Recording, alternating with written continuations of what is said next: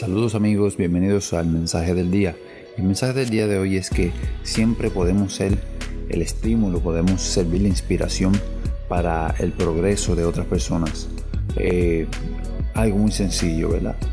Pero siempre, de alguna manera, cuando nosotros actuamos de una manera muy eh, amable, eh, siendo muy sociables con otras personas y estimulándolos, como en el mensaje anterior, nosotros podemos ser esa inspiración para que las personas puedan ir tras sus metas. Así que sea la inspiración de alguien en el día de hoy, sea la inspiración de alguien. Bueno, nos vemos en una próxima. Recuerde, hay que tener sustancia.